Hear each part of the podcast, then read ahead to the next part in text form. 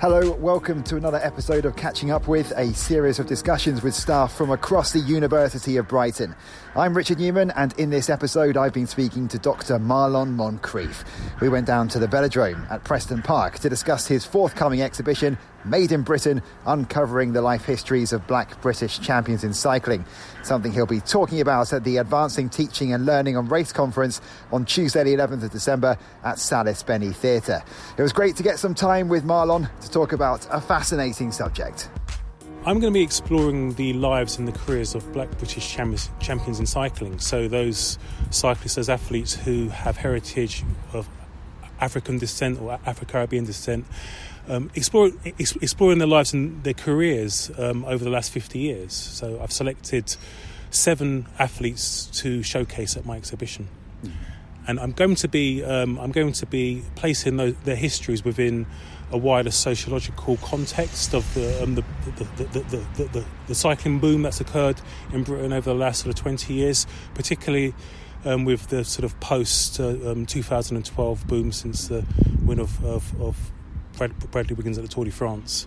So yeah, it's, it's exploring that particular um, phenomenon and it's placing those histories within those to understand more about representation um, at elite level. Can we start with your background because you've been a pretty successful cyclist yourself?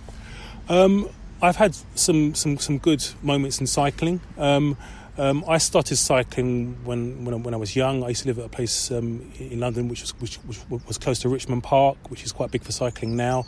I used to ride to school um, uh, and, and, back, um, and um, I took up cycling when I went to work. I, I, met someone at work, and he asked me to come along to a race, and uh, I didn't like it at first, but um, after that, I got quite good at it. I won the club championships for the time trials. I won the road race cup. I won the hill climb cup.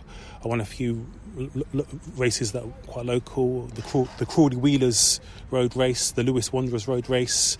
Um, then after that, I, I kind of left cycling for a bit. I came back and I became a track sprinter. I was told that I was quite good at sprinting, and um, I won. I won quite quite a few national titles. Uh, I got some got some European medals, and I got a World Championship medal as well. So yeah, I've done quite a bit not a bad record. and it's a fascinating subject that you'll be exploring. And we've we've had the boom of cycling in Britain, as you say, yeah. uh, over the past.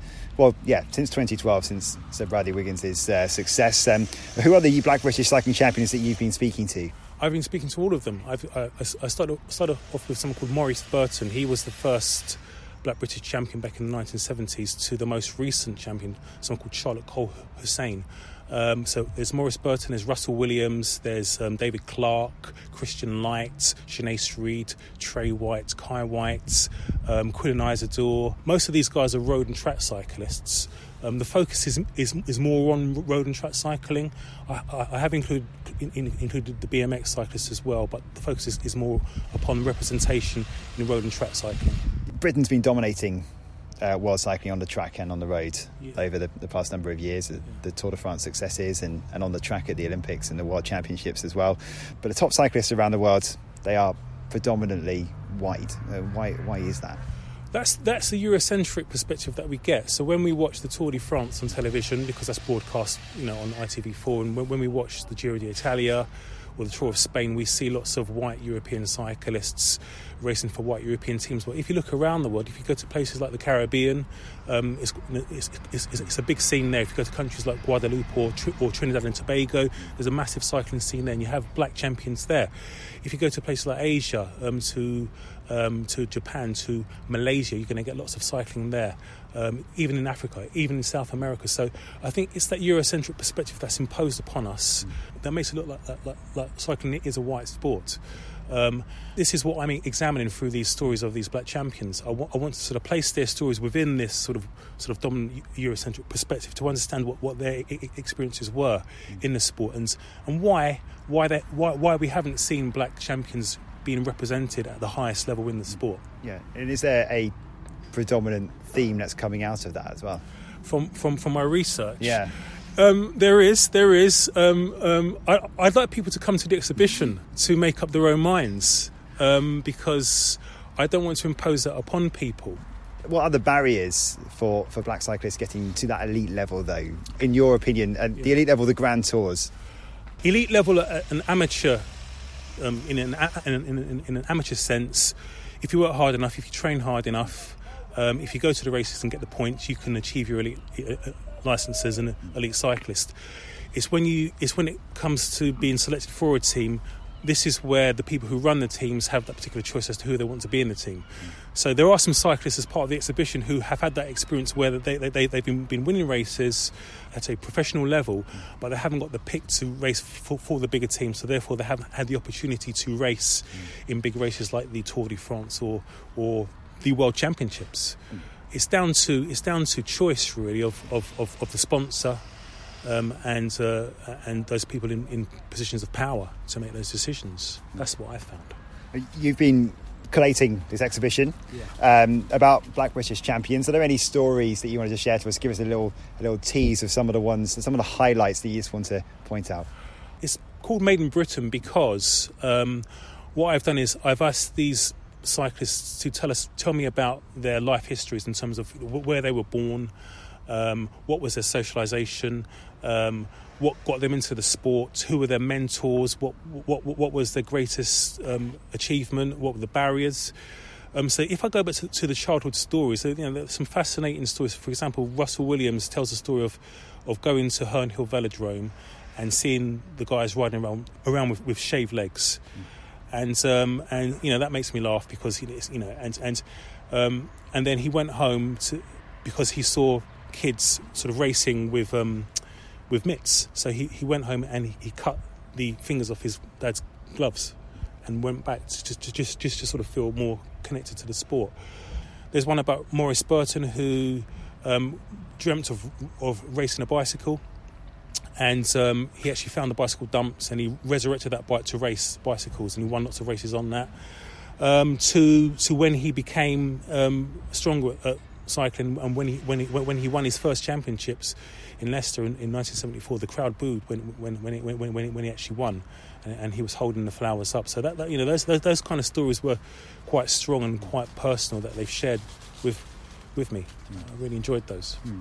Um, one of the most high-profile Black British cyclists in recent times is Shanaze Reid, um, yeah. multiple world champion on the track and, and BMX as well.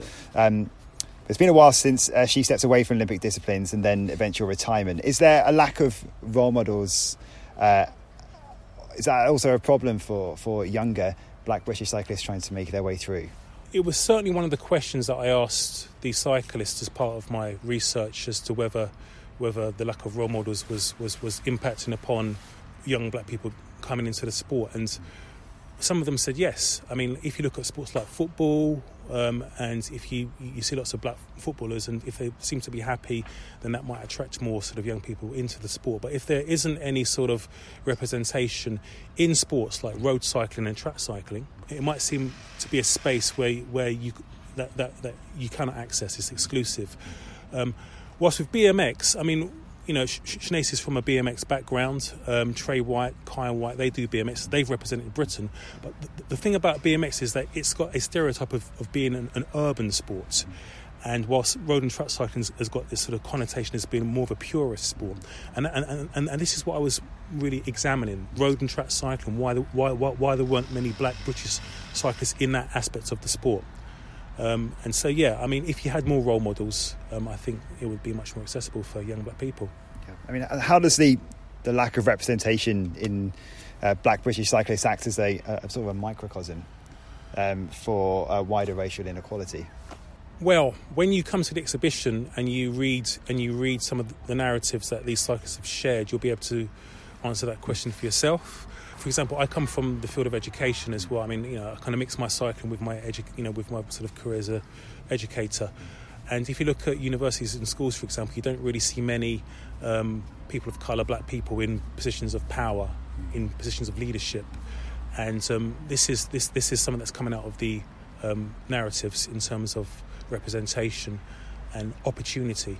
Um, so you know, there are some racial inequalities that these cyclists talk of that you can relate to wider society. Mm. Absolutely. Yeah, because this study um, is sort of it's, it's, sort of a knock on, isn't it? It's sort of the progression in something that you have a passion about cycling, yeah. um, but it's sort of almost come out of your doctoral studies as well, hasn't it? There's a kind of a link there. Oh well, my doctoral studies was all about collecting narratives. Um, it was all about um, examining the um, construct of the national history curriculum. Being a former primary school teacher, I was interested in, in, in how history, the, the history of mass migration to Britain was being taught. And what I found was that it was very much a Eurocentric perspective.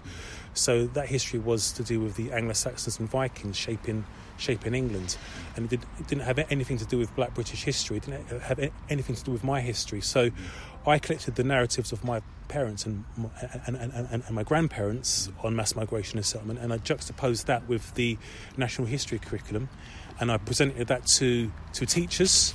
Um, to ask them to see whether they could transform their approaches to teaching and learning about that particular aspect. So, stories, um, you know, the dominant discourses can be challenged by the sort of the, the, the marginalised stories, which and, and, and, and, this is what I'm doing with this cycling research. I'm bringing the marginalised stories, and I'm using those to challenge the dominant stories that are imposed upon us by the press.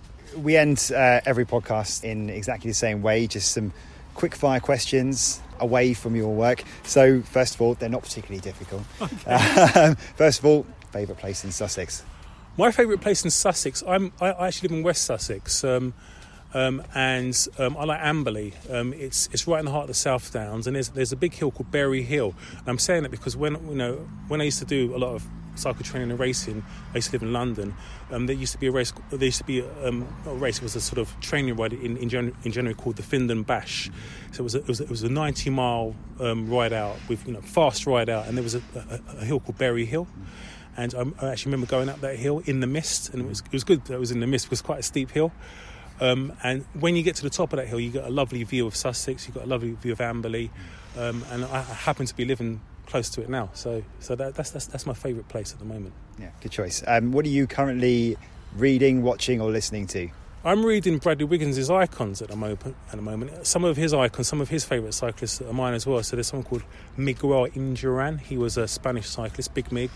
Yeah, he was one of my icons, if you want, of uh, inspired me to get into cycling. Um, did you say listening to music? Music. Um, I'm listening to what my daughter's listening to at the moment. She listens to something called Jonas Blue. Mm-hmm. Um, it's always on the radio in the car, and it's here in the car. Um, but I do like I do like reggae music, you know. And um, my favourite reggae singer was Peter Tosh.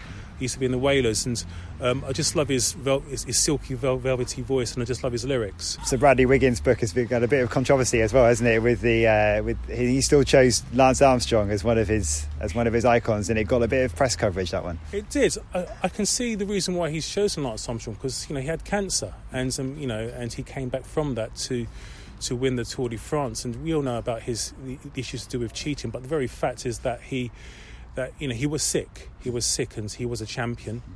And um, so I think it was more, more, more focused on, on, that particular fact that he was a champion cyclist before that controversy. Absolving all responsibilities for you at a weekend, how would you spend your weekend in the perfect way?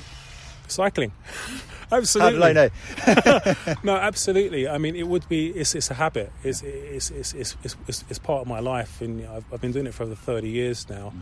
Um, and um, so I'd go out for a three, a three hour long bike rides um, with, with, friends, with my daughter as well. She's a cyclist as well.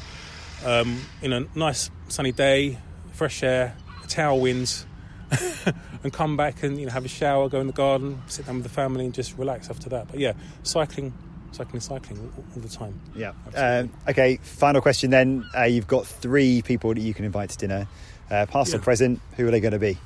Number one would be Jesus Christ. It would be absolutely. I've got a lot to ask him. Um, number two um, would be Major Taylor. Major Taylor was the first world champion cyclist. He was a black cyclist, and he's from America. And you know, his story is that you know he, he won the world championships, and um, he, he, was banished by his own association because he, he, was that good. So he had to sort of cycle, cycle abroad in Europe, and, and, and that's what made him.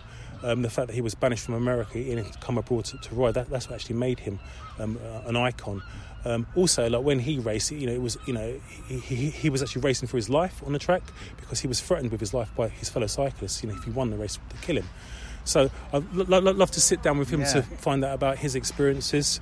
Um, the third person, I'm, I'm going to say a few people here. Is that okay? I'm going to say it. I'm going to say okay. Okay. My great grandparents, Okay. actually, because I'd love to find out about their lives and, and, and how their lives have shaped my life today in Britain. Um, they made some decisions and they affect me today. So, yeah, those are the, the people I'd like to have a dinner with me. Thank you to Dr. Marlon Moncrieffe. You can register for the Advancing Teaching and Learning on Race conference on the 11th of December by following the links in this article. Also, check out the Instagram page ahead of the exhibition. Search Black Champions underscore. Don't forget, you can subscribe to this podcast through your favourite provider. We're available on Apple Podcasts, Spotify, and Google Podcasts. Thanks for listening.